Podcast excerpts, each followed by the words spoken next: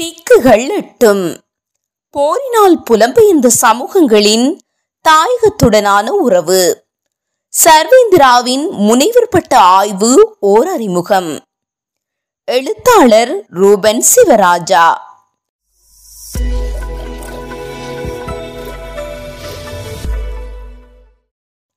ஆறு கட்டுரைகளில் நான்கு கட்டுரைகள் பணம் அனுப்புதல் நோக்கங்கள் வழிமுறைகள் விளைவுகள் தொடர்பானவை. இரண்டு கட்டுரைகள் தாயகம் சார்ந்த பண்பாட்டு நடைமுறைகள் பின்பற்றல்களோடு தொடர்புடையவை.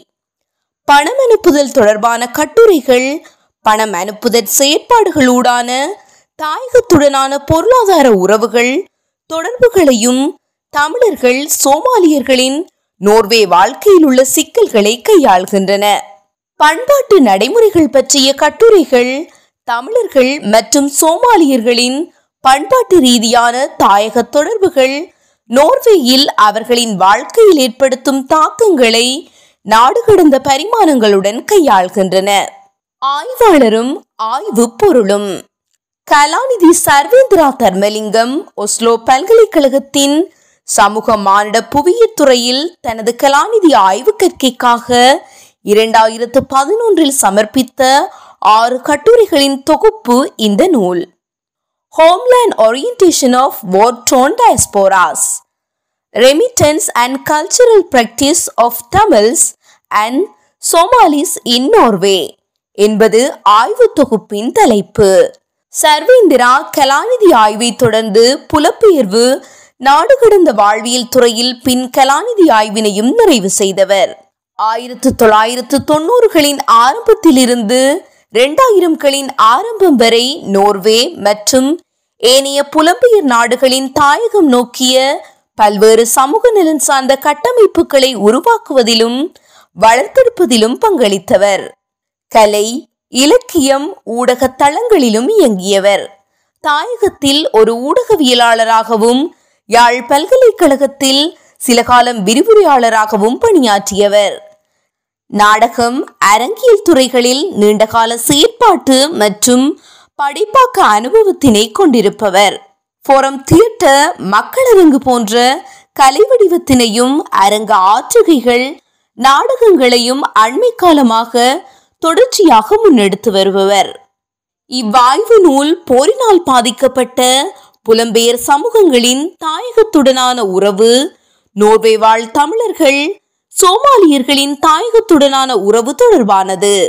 இதில் தாயகத்தில் உள்ள குடும்பங்கள் உறவினர் மற்றும் தாயகத்தின் சமூக அரசியல் நோக்கங்களுக்காக பணம் அனுப்புதலும் பின்பற்றுகின்ற தாயகம் சார்ந்த பண்பாட்டு நடைமுறைகள் பற்றிய ஆய்வு கட்டுரைகள் உள்ளடங்கியுள்ளன. இதனை சற்று எளிமையாக சொல்வதானால் இந்த இரண்டு சமூகங்களின் புலம்பெயர்ந்த முதற் தலைமுறை தாயகத்துடன் எவ்வகையான பொருளாதார பண்பாட்டு சமூக அரசியல் தொடர்புகளை பேணுகின்றது. அவற்றின் விளைவுகளவை நோர்வே பெரும் சமூகத்துடனான இணைந்து வாழ்தலில் எத்தகைய தாக்கங்களை அவ்வாறான தாயக உறவுசார் நடைமுறைகளும் பின்பற்றல்களும் ஏற்படுத்துகின்றன என்ற விடயங்களை ஆய்வுக்கு உட்படுத்துகின்றன தொகுப்பின் கட்டமைப்பும் ஆய்வு முறைமையும். போரினால் பாதிக்கப்பட்ட இரண்டு நாடுகளின் நோர்வேக்கு புலம்பெயர்ந்த சமூகங்களான தமிழர்களும் சோமாலியர்களும் ஆய்வுப் பொருளாக தெரிவு செய்யப்பட்டமைக்கான காரணிகள் முன்வைக்கப்படுகின்றன. பணம் அனுப்புதல் மற்றும் தாயகம் சார் பண்பாட்டு நடைமுறைகளை கோட்பாட்டு ரீதியான கட்டமைப்புக்குள் வைத்து அணுகுதல் தொடர்பான குறிப்புகள் உட்பட ஆய்வுக்கான அடித்தளம் விவரிக்கப்படுகின்றது. புலம்பெயர் சமூகம் மற்றும் நாடுகடந்த வாழ்வியல் போன்ற சொல்லாடல்களுக்கான கல்வியியல் மற்றும் கோட்பாட்டு விளக்கம் நாடுகடந்த சமூக தளங்கள் நாடுகடந்த பண்பாட்டு நடைமுறைகள் நோர்வேயில் தமிழ் மற்றும் சோமாலியர்களின் புலப்பெயர்வு வரலாற்று சுருக்கம் நோர்வேயில் அவர்களது வாழ்வியல் சமூக அந்தஸ்து ஆகியவை தொடர்பான விபரிப்புகளும் ஆய்வு தொகுப்பின் அறிமுக பகுதிக்குள் உள்ளடக்கப்படுகின்றன கையாளப்பட்ட ஆய்வு முறைமை பற்றிய விவரமான குறிப்புகள் உள்ளடக்கப்பட்டுள்ளன. ஆய்வு கேள்விகளை முன்வைத்து தமிழர் மற்றும் சோமாலியர்கள் மத்தியில் நடாத்தப்பட்ட விரிவான நேர்காணல்கள் மூலமான தகவல் சேகரிப்பும் மட்டுப்படுத்தப்பட்ட பகுதி நேர அவதானிப்பு பங்கேற்புடனும் இக்கற்கை முன்னெடுக்கப்பட்டுள்ளது. ஆய்வு முறை தொடர்பான விரிவான விளக்கங்கள் கொடுக்கப்பட்டுள்ளன. அவற்றை விவரிப்பது இக்கட்டுரைக்கு அவசியமற்றது என்று கருதுகின்றேன். முன்னெடுக்கப்பட்ட ஆய்வு முறைமைகள் குறித்த விரிவான கல்வியியல் விளக்கங்கள் உள்ளன. அக்குறிப்புகளுக்குட் செல்லாமல் கட்டுரைகளின் உள்ளடக்கம் வெளிக்கொணரப்பட்ட தகவல் தரவு வாழ்வியல் வரலாற்று பிரதிபலிப்பு மற்றும் இவ்வாய்வு பெறுபவர்களின் பயன்பாடுகள் குறித்து பகிர்வது திக்குகளட்டும் தொடரின் தன்மைக்கு பொருத்தமுடையது. நேர்காணல் தரவுகளின் அறிவியல் நிலை ஆய்வு அனுபவங்கள் தரவு சேகரிப்பு செயல்முறை பெறப்பட்ட தரவுகளின் பகுப்பாய்வு முறைமையும் உள்ளடக்கப்பட்டுள்ளது. மேற்கூறப்பட்ட அம்சங்கள் இத்தொகுப்பின் முதற் பகுதியாகவும் இரண்டாம் பகுதியில் ஆறு கட்டுரைகளும் வரிசை கிரமமாக தொகுக்கப்பட்டுள்ளன. இவ்வாய்வு தொகுப்பு தொடர்பான எனது கட்டுரையை இரண்டு பகுதிகளாக அமைத்துள்ளேன். முதற் பகுதி ஆய்வின் அடித்தளம் ஆய்வு பொருள் பின்னணி குறித்த அறிமுகமாகவும் அடுத்த பகுதி ஆறு கட்டுரைகளின் அறிமுகமாகவும் அமைகின்றது. கேள்விகள் அறிவியல் நோக்கு நிலைகள்.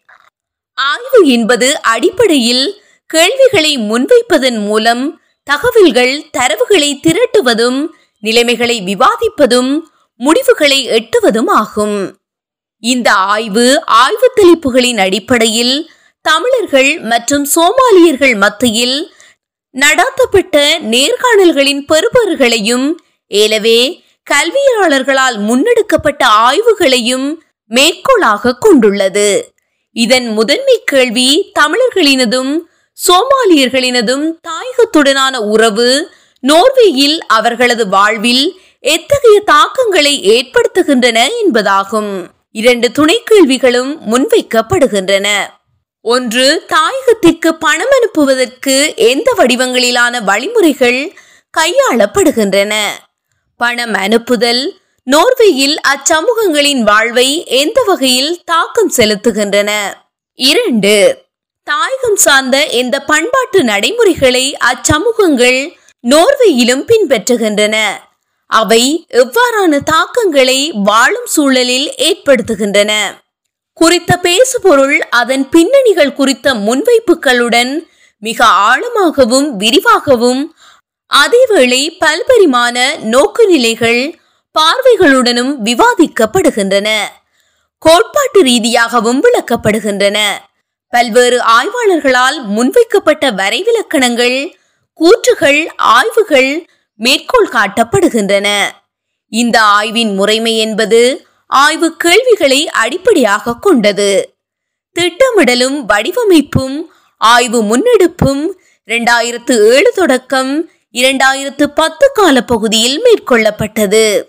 இந்த ஆய்வு இவ்விரு சமூகங்கள் புலம்பெயர்ந்து வாழும் நோர்வே நிலைமைகளையே அதிகம் கவனப்படுத்தியுள்ளது.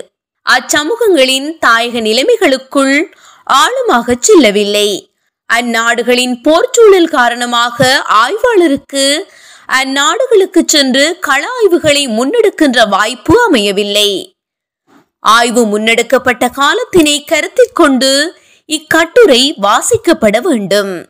தகவல்களும் தரவுகளும் ஆய்வு வெளிவந்த காலத்தை அடிப்படையாக கொண்டு புரிந்து கொள்ளப்பட வேண்டியவை. தாயகத்திற்கு பணம் அனுப்புதல். ரெமிட்டன்ஸ் புதிய நாட்டில் குடியேறியவர்கள் அந்நாட்டிலிருந்து தமது தாயகத்திற்கு பணம் அல்லது பொருள் அனுப்புதலை குறிக்கின்ற சொல். இதற்கு தமிழில் புழக்கத்தில் உள்ள சொல் காசு அனுப்புதல். இரண்டாயிரத்து ஒன்பதில் முன்னூற்று பதினாறு பில்லியன் டாலர்கள் உத்தியோகபூர்வமாக பதிவு செய்யப்பட்ட உலகளாவிய அனுப்பப்பட்ட மொத்த தொகை எனப்படுகிறது. பணத்தினை பெறும் உலகின் முதல் இருபது நாடுகளின் பட்டியலில் முதலாவதாக இந்தியாவும் இரண்டாவதாக சீனாவும் இருந்துள்ளன. ஆண்டொன்றுக்கு இந்தியாவுக்கு புலம்பெயர்ந்த இந்தியர்களால் அனுப்பப்படும் பணத்தின் மொத்த தொகை நாற்பத்தொன்பது பில்லியன் அமெரிக்க டாலர்களும் சீனாவிற்கு அதன் புலம்பெயர் மக்களால் அனுப்பப்படும் தொகை நாற்பத்தெட்டு பில்லியன் டாலர்களும் ஆகும். பணம் அனுப்புதல் மூன்று வகைகளை உள்ளடக்கியுள்ளன. அவை அபிவிருத்தி பாதுகாப்பு இணைந்து வாழ்தலுடன் தொடர்புபட்டுள்ளன. அபிவிருத்தி உறவு சார்ந்த பணம் அனுப்புதல் வறுமை குறைப்புடனும் பொருளாதார மற்றும் மனித வாழ்வின் வளர்ச்சிகளுடனும் தொடர்புடையது. இந்த நோக்கிலான பணம் அனுப்புதல் பெறுகின்ற சமூகத்தில் ஒரு வகை சமத்துவமின்மையை ஏற்படுத்தக்கூடியது. எல்லோருக்கும் வெளிநாடுகளில் உறவினர்கள் இருக்க மாட்டார்கள். அத்தோடு பெறுகின்ற சமூகத்தில் சொந்த காலில் நிற்காத தங்கநிலை சமூகத்தை தோற்றுவிப்பதற்கும் வழிகோலக்கூடியது. அபிவிருத்தி நோக்கு நிலை. அபிவிருத்தி நோக்கிலான பணம் அனுப்புதல் என்பது அடிப்படையில் குடும்பத்தின் நுகர்வு மற்றும் வாழ்வாதார செலவுகளுக்கானது. அத்தோடு முதலீடு சார்ந்ததும் ஆகும். முதலீடு என்பது குடும்ப சமூக முன்னேற்றத்திற்கான கூட்டு விளைவுகளை உள்ளடக்கி இருக்கின்றது. அபிவிருத்தி நோக்கிலான பணம் அனுப்புதலானது ஆய்வாளர்கள் மற்றும் கொள்கை வகுப்பாளர்களின் நேர்மறையான கவனத்தினை ஈர்த்துள்ளதாக இந்த ஆய்வில் குறிப்பிடப்பட்டுள்ளது. ஐநாவின் மிலேனியம் அபிவிருத்தி இலக்கினை அடைவதற்கான கருவிகளில் ஒன்றாக இது கருதப்பட்டிருக்கின்றது. அதனை முறைசார் பணப்பரிவர்த்தனை பொறிமுறைகள் மூலம் அனுப்புவதை ஊக்கப்படுத்தும் முகமாக நாடுகள் அனுப்புதற் கட்டணத்தை குறைத்திருந்தன. மிலேனியம் அபிவிருத்தி இலக்கு என்பது உலகில் வறுமையை எதிர்த்து போராடுவது தொடர்பான ஐநாவின் செய்முறை ஆகும். மிலேனியம் இலக்குகள் இரண்டாயிரத்து பதினைந்தாம் ஆண்டிற்குள் நிறைவேற்றப்பட வேண்டிய எட்டு இலக்குகளை கொண்ட பிரகடனம். அனைத்து ஐநா உறுப்பு நாடுகளும் அப்பிரகடனத்தில் கையெழுத்திட்டன. இந்த இலக்குகள் ஆயிரத்து தொள்ளாயிரத்து தொண்ணூறுகளில் ஐநாவின் அனுசரணையில் நடைபெற்ற பல உச்சி மாநாடுகளின் முன்மொழிவு தொகுப்பு. அவை தேசிய அரசுகள் ஐநா மற்றும் உலகில் வறுமையை குறைப்பதற்காக செயல்படும் பிற அமைப்புகளுக்கு முக்கியமான வழிகாட்டியாகவும் கருதப்பட்டன. பணம் பெறும் நாடுகளும் வெளியிலிருந்து வருகின்ற தமது சொந்த மக்களின் நிதி வளம் என்ற கருதுகோளின் அடிப்படையில் இதனை ஊக்கப்படுத்துகின்றன. இரட்டை கடவுச்சீட்டு உட்பட்ட சிறப்பு சலுகைகளை வழங்கி பணம் அனுப்புதல் முதலீடுகளை ஊக்குவிக்கின்றன. பாதுகாப்பு நோக்குநிலை செப்டம்பர் பதினொன்றிற்கு பின்னரான சூழமைவில் பணம் அனுப்புதல் நடைமுறைகள் பாதுகாப்பு அக்கறைகளினும் கண்ணாடி ஊடாக பார்க்கப்பட்டன. உலகளாவிய பாதுகாப்பு அச்சுறுத்தலுக்கு பங்களிக்கின்ற நடைமுறையாக அதிகம் கருதப்பட்டது. குறிப்பாக முறைசாரா வடிவங்கள் மீது அத்தகைய கவன குவிப்பு இருந்தது. முறைசாரா பணம் அனுப்புதல்களுக்கு உள்நாட்டு மற்றும் சர்வதேச ரீதியான கண்காணிப்பு பொறிமுறைகள் எதுவும் இல்லை. எனவே அவ்வாறு அனுப்பப்படும் பணம் முறைசார் பொறிமுறைகளுக்கூடாக அனுப்பப்படும் பணத்தினை விட அதிகமாக பயங்கரவாத மற்றும் குற்றவியல் குழுக்களுக்கு பயன்படும் வாய்ப்புகளை கொண்டிருந்தன என்று கருதப்பட்டன. சோமாலியர்கள் மத்தியில் உள்ள ஹவாலா போன்ற முறைசாரா அனுப்புமுறைகளை கட்டுப்படுத்துவதற்கான நடவடிக்கைகள் தீவிரப்படுத்தப்பட்டன. பினான்சியல் ஆக்சன் டாஸ்க் போர்ஸ் எஃப்ஏடிஎஃப்ற்கு அந்த பொறுப்பு கொடுக்கப்பட்டது. இது பண மோசடி பயங்கரவாதத்திற்கான நிதியுதவி உட்பட்டவற்றை கண்காணிக்கவும் தடுக்கவுமான உலகளாவிய நடவடிக்கை குழுவாகும். கருப்பு பணமாக்கல் பயங்கரவாதத்திற்கான நிதி திரட்டல் சார்ந்த ஆய்வுகளையும் முன்னெடுக்கின்றது. இத்தகு நிதிசார் ஆபத்துக்களை குறைப்பதற்கான உலகளாவிய தர நியமங்களை ஊக்குவிப்பதோடு உலக நாடுகள் விளைவு தாக்கமுள்ள நடவடிக்கைகளை முன்னெடுக்கின்றனவா என்பதையும் இந்த குழு மதிப்பிடுகிறது. சோமாலியாவும் ஈழத்தமிழர் தாயகமும் போர் பிரதேசங்கள் என்ற வகையில் அங்கு நடைபெறும் ஆயுத போராட்டத்திற்கான நிதி வழங்குவோராகவும் கருதப்பட்டனர். தமிழர்கள் விடுதலை புலிகளுக்கும் சோமாலியர்கள் அல் சபாப் உட்பட்ட இஸ்லாமிய ஆயுத குழுக்களுக்கு நிதி ஆதரவு வழங்கி வந்துள்ளனர். அல் ஷபாப் அல் கைடாவுடன் தொடர்பை கொண்டிருந்ததாக சந்தேகம் நிலவியமையும் குறிப்பிடத்தக்கது. புலம்பெயர் நாடுகளிலிருந்து தாயகத்திற்கு பணம் அனுப்புதல் மற்றும் பண்பாட்டு பின்பற்றல்கள் என்பவை அடிப்படையில் நுண்ணுணர்வு சார்ந்த விடயங்கள். குறிப்பாக தமிழர்கள் விடுதலை புலிகளுக்கு நிதி வழங்குவது என்பது சர்ச்சைக்குரிய விடயமாக பார்க்கப்பட்டு வந்திருக்கின்றது.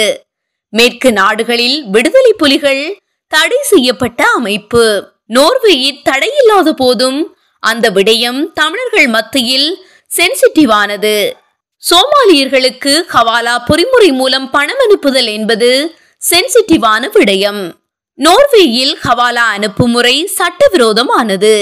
இரண்டாயிரத்து ஒன்று மற்றும் இரண்டாயிரத்து எட்டில் இந்த விவகாரம் தொடர்பாக நோர்வேயில் சோமாலிய சமூகம் மீது அதாவது ஹவாலா பணப்பரிவர்த்தனையுடன் தொடர்புடையவர்கள் மீது காவல்துறை நடவடிக்கை எடுக்கப்பட்டது. பணம் பெறும் நாடுகளிலும் நிதிவரவு தொடர்பான கண்காணிப்பு பொறிமுறை இல்லை. தோற்றுப்போன தேசங்களின் பட்டியலில் இருக்கக்கூடிய சோமாலியா போன்ற நாடுகள் பணப்பரிவர்த்தனை தொடர்பான கண்காணிப்பு உட்பட்ட கட்டுப்பாட்டு விதிமுறைகளை கொண்டிருத்தல் எளிதல்ல. அரச மற்றும் சிவில் நிறுவனங்கள் சிதைவுற்ற நிலையில் பயங்கரவாத மற்றும் குற்றவியற் குழுக்களின் கைகளில் பணம் சென்றடைவதற்கான வாய்ப்புகளை அவை வழங்குகின்றன. இணைந்து வாழ்தல் நோக்குநிலை பணம் அனுப்புதல் நடைமுறை புலம்பெயர்ந்தவர்களின் இணைந்து வாழ்தல் தொடர்பாக இரண்டு கோணங்களில் பார்க்கப்படுகின்றது. இதன் ஒரு பார்வை தாயகம் தொடர்பான அக்கறையும் உறவு பேணலும் பெரும் சமூகத்துடனான இணைந்து வாழ்தலை பாதிக்கின்றது என்பதாகும். புலம்பெயர்ந்து வாழும் தேசத்தினை தமது தாயகமாக கருதுவதை விடுத்து பிறந்த நாட்டுடன் இறுக்கமான பிணைப்பினை பேணுவதென்பது இணைவாக்கத்திற்கு எதிர்மறையான தாக்கத்தை ஏற்படுத்துகின்றது. ஆய்வில் முன்வைக்கப்படுகின்ற ஒரு உதாரணம் நோர்வேயில் குடியேறிய ஒருவர் குறைந்த வருமானம் ஈட்டுபவராக இருக்கின்றார். அதேவேளை அவர் தாயகத்திற்கு பணம் அனுப்பும் போது நோர்வேயில் அவருடைய வாழ்க்கை திறம் பாதிக்கின்றது. அவருடைய நுகர்வுக்கான நிதி வளம் கட்டுப்படுத்தப்படுகின்றது. குடும்பம் பாதிக்கப்படுகின்றது. கணவன் மனைவிக்கிடையில் பெற்றோர் பிள்ளைகளுக்கிடையில் ஒருவித முரண்பாட்டு சூழல் உருவாகின்றது. மட்டுமில்லாமல் இதில் வேறொரு சிக்கலும் தோன்றுகின்றது. பெருஞ்சமூக வாழ்க்கை திறத்திற்கு ஒப்பாக பிள்ளைகளின் தேவைகள் தொடர்பான எதிர்பார்ப்பினை ஈடுகட்ட முடியாத நிலை பெற்றோருக்கு ஏற்படுகின்றது. இது ஒட்டுமொத்தமாக இணைவாக்கத்தினை பாதிப்பதோடு புலம்பெயர்ந்தவர்களின் பிள்ளைகள் மீது எதிர்மறையான விளைவுகளையும் ஏற்படுத்துகின்றது. அந்த வகையில் நாடு கடந்த பணமனுப்புதல் நடைமுறைகள் உள்நாட்டு தேசிய கொள்கை வகுப்பாளர்களின் கவனத்திற்குரிய விவகாரமாகவும் இருக்கின்றது. இதன் இன்னொரு பார்வை சட்ட ரீதியான சிக்கல். அது புலம்பெயர்ந்தோர் வாழும் நாட்டின் தேசிய சட்டங்களுக்கு விசுவாசமாக இல்லாதிருத்தல் தொடர்பானது. பணம் அனுப்புதல் சார்ந்து சாத்தியமான மாற்று வழிகளின் குறைபாடுகளினாலும் அனுப்புவோருக்கான வேறு அனுகூலங்கள் காரணமாகவும் பெரும்பாலும் முறைசார வழிகளினூடாகவே அதாவது நோர்வே சட்டங்களை மீறிய வகையிலேயே அனுப்பப்படுகின்றன.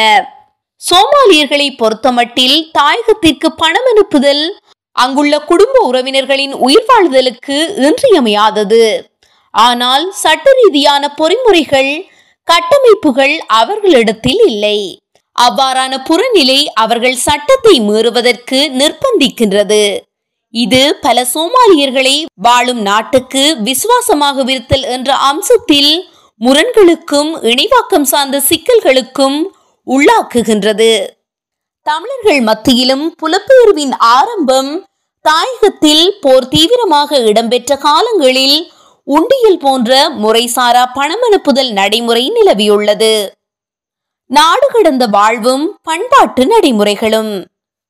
தேசிய எல்லைகளை கடக்கும் போதும் நாடு கடந்த சமூக தளங்களை நேரடியாகவும் மறைமுகமாகவும் தொடர்புபடுத்தும் போதும் தாயகம் சார்ந்த ஒரு பண்பாட்டு செயற்பாட்டை பின்பற்றல் நாடு கடந்த பின்பற்றலாக மாறுகின்றது எனப்படுகின்றது. உதாரணமாக சோமாலியர்கள் நோர்வேயில் நுனை கொண்டாடும் போது அந்த கொண்டாட்டம் தொடர்பான தாயக அனுபவங்களை கற்பனை செய்து கொள்கின்றனர். ஆயினும் இந்த கற்பனை செய்து நினைவுகளை மீட்பதனோடு கொண்டாடப்படும் நிகழ்வுக்கு பணம் அனுப்புதல் போன்ற நேரடி தொடர்பு தாயகத்துடன் இருப்பதில்லை. இங்கு கற்பனை தாயகத்துடனான பிணைப்பினை வலுப்படுத்துகிறது.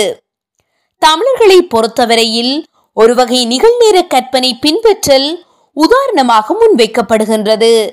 தமிழர்களில் குறிப்பிடத்தக்கவர்கள் தமது கிராமத்து கோயில் திருவிழாக்கள் நிகழும் அதே காலத்தில் தமது வீடுகளில் மரக்கறி சமையலுடன் விரதம் இருக்கின்ற நடைமுறை உள்ளது. பண்பாட்டு நிகழ்வுகளூடான நாடு கடந்த வாழ்வியலின் பரிமாணங்களும் இதில் பேசப்படுகின்றன. தமிழர் சோமாலியர் புலப்பெயர்வின் வரலாறு. தமிழர்கள் சோமாலியர்களின் புலப்பெயர்வுக்கான பொதுவான காரணிகள் காலப்பகுதிகள் மற்றும் நோர்வேக்கான அவ்விரு சமூகங்களின் புலப்பெயர்வு வரலாற்று சுருக்க குறிப்புகளும் இவ்வாய்வில் இடம்பெற்றுள்ளன. நோர்வேக்கான தமிழர்களின் புலப்பெயர்வு ஆயிரத்து தொள்ளாயிரத்து அறுபதுகளின் பிற்பகுதியில் தொடங்கியது. சிலோன் நோர்வே மீன்வள அபிவிருத்தி திட்டமே தமிழர்களின் நோர்வே நோக்கிய புலப்பெயர்வுக்கான தொடக்கம். இது முக்கியமான இரண்டு நிறுவனங்களில் ஒன்றாக கருதப்படுகின்றது. மற்றையது நோர்வேயின் ஃபோக் ஹை ஸ்கூல்ஸ் கல்வி வாய்ப்பு திட்டம். பின்கொலனித்துவ இலங்கையின் யதார்த்தத்திலும் சிங்களம் மட்டும் சட்ட அமுலாக்கத்தின் பின்னணியிலும் தமிழர்களின் ஒரு பிரிவினர் தொழில் அகதிகளாக பிரித்தானியாவிற்கு சென்றனர். தனி சிங்கள சட்டம் எதிர்கால வேலை வாய்ப்புகளை தடுக்கும் ஒரு ஒடுக்குமுறை கருவியாக தமிழ் மக்களால் பார்க்கப்பட்டது. ஆயிரத்து தொள்ளாயிரத்து எழுபத்தைந்திற்கு பின் நோர்வேக்கான தமிழர்களின் புலப்பெயர்வு ஒரு கல்விசார் புலப்பெயர்வாக அமைந்தது. குறிப்பாக நோர்வேஜிய ஃபோக் எக்ஸ்கூலா எனப்படும் ஃபோக் ஹை ஸ்கூல்ஸ் கல்வி வாய்ப்பினூடாக ஒரு பிரிவினர் புலம்பெயர்ந்தனர். அத்தோடு குறிப்பிட்ட சிறு எண்ணிக்கையிலான தமிழ் மாணவர்கள் நோர்வேஜிய பல்கலைக்கழகங்களில் நேரடி அனுமதி பெற்று உயர்கல்வி வாய்ப்புடன் புலம்பெயர்ந்தனர். ஆயிரத்து தொள்ளாயிரத்து எழுபத்தொன்றின் ஸ்ரீலங்கா அரசின் கல்வி திறப்படுத்தல் அதற்கான அரசியல் பின்னணியாக அமைந்தது. இவ்வாறாக ஆயிரத்து தொள்ளாயிரத்து எண்பத்தாறு வரையான கிட்டத்தட்ட இரண்டு தசாப்தங்கள் தொழில் மற்றும் கல்விசார் புலப்பெயர்வு ஊடாக கிட்டத்தட்ட ஆயிரம் வரையானவர்கள் நோர்வேக்கு புலம்பெயர்ந்தனர். ஆயிரத்து தொள்ளாயிரத்து எண்பதுகளின் நடு மற்றும் இறுதி பகுதியில் ஆயிரத்து தொள்ளாயிரத்து எண்பத்து மூன்று ஜூலை கலவரங்களின் விளைவான புலப்பெயர்வு அரசியல் காரணங்களின் பின்னணியில் நிகழ்கின்றது. அதனைத் தொடர்ந்து உள்நாட்டு போர் தீவிரமடைந்த நிலையில் அகதிகளாகவும் அரசியல் புகலிடம் கோருபவர்களாகவும் தமிழர்களின் புலப்பெயர்வு நிகழ்கின்றது. போர் காரணமாக புலம்பெயர்ந்த இந்த பிரிவினரே தமிழ் டயஸ்போராவின் உலகளாவிய பரம்பலுக்குரிய பெரும்பான்மையாக உள்ளனர். நோர்வேக்கான தமிழ் புலப்பெயர்வில் பெரும்பான்மையும் அத்தகைய பின்னணியை கொண்டதே. அதன் தொடர்ச்சியாக குடும்ப மீளிணைவு அமைகின்றது. அதாவது நோர்வேக்கு முதற் கூறப்பட்ட வெவ்வேறு காலகட்டங்களில் குறிப்பாக அகதிகளாகவும் அரசியல் காரணிகளால் புலம்பெயர்ந்தவர்கள் தமது குடும்பத்தினரை நோர்வேக்கு அழைத்த காலகட்டம் அமைகின்றது. சோமாலியர்களின் நோர்வேக்கான புலப்பெயர்வு ஆயிரத்து தொள்ளாயிரத்து எழுபதுகளின் இறுதியில் தொடங்குகின்றது. மீன்வள பின்னணி கொண்ட சிலரே அக்கால பகுதியில் புலம்பெயருகின்றனர். சோமாலியர்களை பொறுத்தமட்டில் தொழில் மற்றும் கல்விசார் நோக்கங்கள் அவர்களின் நோர்வேக்கான புலப்பெயர்வு வரலாற்றின் அங்கமாக இருக்கவில்லை. ஆயிரத்து தொள்ளாயிரத்து எண்பத்தி ஏழிற்கு முன்னர் ஐம்பத்தொன்பது சோமாலிய மக்களே நோர்வேக்கு புலம்பெயர்ந்துள்ளனர். அகதிகளாகவும் புகலிட கோரிக்கையாளர்களாகவும் சோமாலியர்களின் பெருவாரியான புலப்பெயர்வு ஆயிரத்து தொள்ளாயிரத்து எண்பதின் பிற்பகுதியில் வட சோமாலியாவின் பல பகுதிகளில் இருந்து தொடங்கியது. சைட் பாரே தலைமையிலான அரசாங்கம் சோமாலிய தேசிய இயக்கம் மற்றும் சோமாலி சல்வேசன் ஜனநாயக முன்னணி தலைமையிலான கிளர்ச்சியை முறியடிக்கும் திட்டத்துடன் ராணுவ தாக்குதலை தொடங்கியமை இப்புலப்பெயர்வுக்கான காரணி. பெருஞ்சமூகத்தின் அபிப்பிராயம். தமிழர்களின் நோர்வேய சமூகத்துடனான இணைந்து வாழ்தல் சார்ந்து ஊடகங்களில் நல்ல அபிப்பிராயம் நிலவி வந்துள்ளது. முன்னுதாரணமான புலம்பெயர் சமூகம் என்ற பொதுவான சித்தரிப்பும் உள்ளது. இணைந்து வாழ்தல் சார்ந்து குறைபாடான சிக்கலான சமூகம் என்ற சித்தரிப்பே சோமாலியர்கள் பற்றிய ஊடக கருத்தாக இருந்துள்ளது. இந்த ஒற்றைத்தன்மையான சித்தரிப்புக்கு சில அடிப்படைகள் உள்ளன. பெண்களுக்கான கத்னா வெற்றிலை போன்ற ஓர் இலையை மெல்லும் பழக்கம் வேலை செய்வோர் விகிதம் குறைவு. அரசின் சமூக உதவி பணத்தில் தங்கியிருத்தல் போன்றவை சார்ந்த சோமாலியர்கள் மீதான கணிப்பு அவர்களை பல சந்தர்ப்பங்களில் அவமானமாக உணர வைக்கின்ற விடயங்களாக இருந்திருக்கின்றன. அடிப்படையில் இந்த பொதுவெளி மற்றும் ஊடக அபிப்பிராயத்தை கட்டமைப்பதற்கான முக்கிய குறிகாட்டி என்பது தொழிற்சந்தை பங்கேற்பின் அளவுதான். சோமாலியர்களின் தொழிற்சந்தை பங்கேற்பின் குறைபாடு அவர்கள் பற்றிய எதிர்மறை அபிப்பிராயத்தை கட்டமைத்துள்ளமைக்கான பிரதான காரணங்களில் ஒன்று. தரவுகளின்படி சோமாலியர்களை விட தமிழர்களின் பொருளாதார நிலை மேம்பட்ட நிலையில் உள்ளது. இதற்கான காரணிகள் இரு சமூகங்களும் நோர்வேயில் வாழ்ந்த காலத்தில் உள்ள அளவு வித்தியாசமாகும். தமிழர்களின் தாயகத்துடனான பிணைப்பும் பேணலும் நோர்வேஜிய பெரும் சமூகத்தின் மத்தியில் நன்கு அறியப்பட்ட விடயம். ஆனால் அந்த விடயம் பெருஞ்சமூக பொதுவெளியில் எதிர்மறையான சித்தரிப்புகளுக்கு உட்படவில்லை. இணைந்து வாழ்தலுக்கு தடையாக முன்வைக்கப்படவில்லை. தொழிற்சந்தையில் தமிழர்களின் பங்கேற்பு அதிகம் என்பதும் சொந்த வீடுகளை பெரும்பான்மையான தமிழர்கள் கொண்டிருப்பதும் இதற்கான முக்கிய காரணங்கள். தாயக உறவு பேணலுடன் சமாந்தரமாக நோர்வேயில் வெற்றிகரமான வாழ்வை அமைத்துக் கொள்ள முடியும் என்பதற்கான உதாரணமாக சொல்லப்பட்ட ஆய்வு ஒன்று. இரண்டாயிரத்து ஆறில் வெளிவந்திருந்தமையை மேற்கோள் காட்டிய குறிப்பு இதில் இடம்பெற்றிருக்கின்றது. நோர்வே உட்பட்ட மேற்கு நாடுகளுக்கு புலம்பெயர்ந்த சோமாலியர்கள் தமது தாயகத்துடன் இறுக்கமான தொடர்புகளை பேணுகின்றனர். அரசியல் பொருளாதார சமூக பண்பாட்டு மற்றும் மதம் சார்ந்த தளங்களில் அத்தொடர்பு பேணல்கள் நிகழ்கின்றன. சோமாலியர்களை பொறுத்தவரையில் நோர்வேயில் அவர்களது சமூக நிறுவன ஒழுங்கமைப்பிலும் சரி வாழ்வை ஒழுங்கமைப்பதிலும் சரி மதமும் குலப்பின்னணியும் முக்கிய பங்கு வகிக்கின்றன. வெளிநாட்டு சமூகங்கள் தொடர்பான ஒற்றை பார்வை அணுகுமுறைகள் தொடர்ந்து கொண்டிருக்கின்ற போதும் சோமாலியர்கள் மெதுவாக தம்மை ஒரு வலுவான புலம்பெயர் சமூகமாக நிலைநிறுத்தி வருகின்ற புறநிலைகள் குறித்தும் விவரிக்கப்படுகின்றன. முறைசாரா பணப்பரிவர்த்தனையில் ஈடுபட்ட சந்தேகத்தின் பேரில் சிலர் இரண்டாயிரத்து ஒன்று இரண்டாயிரத்து இரண்டு காலப்பகுதிகளில் கைது செய்யப்பட்ட போது அதனை அவர்கள் எதிர்கொண்ட விதம் ஒரு சமூகமாக நோர்வேயில் அவர்களின் வளர்ச்சியை நிரூபித்தது. அந்த விவகாரத்தின் போது எதிர்ப்பு எதிர்வினை மூலம் பொது அபிப்பிராயத்துக்கு சவால் விடும் வண்ணம் அதனை அவர்கள் எதிர்கொண்டனர். நோர்வேஜிய அரசியல் கட்சிகளிலும் அவர்களின் பங்கேற்பு அதிகரித்து வருகின்றது. தொடரும்.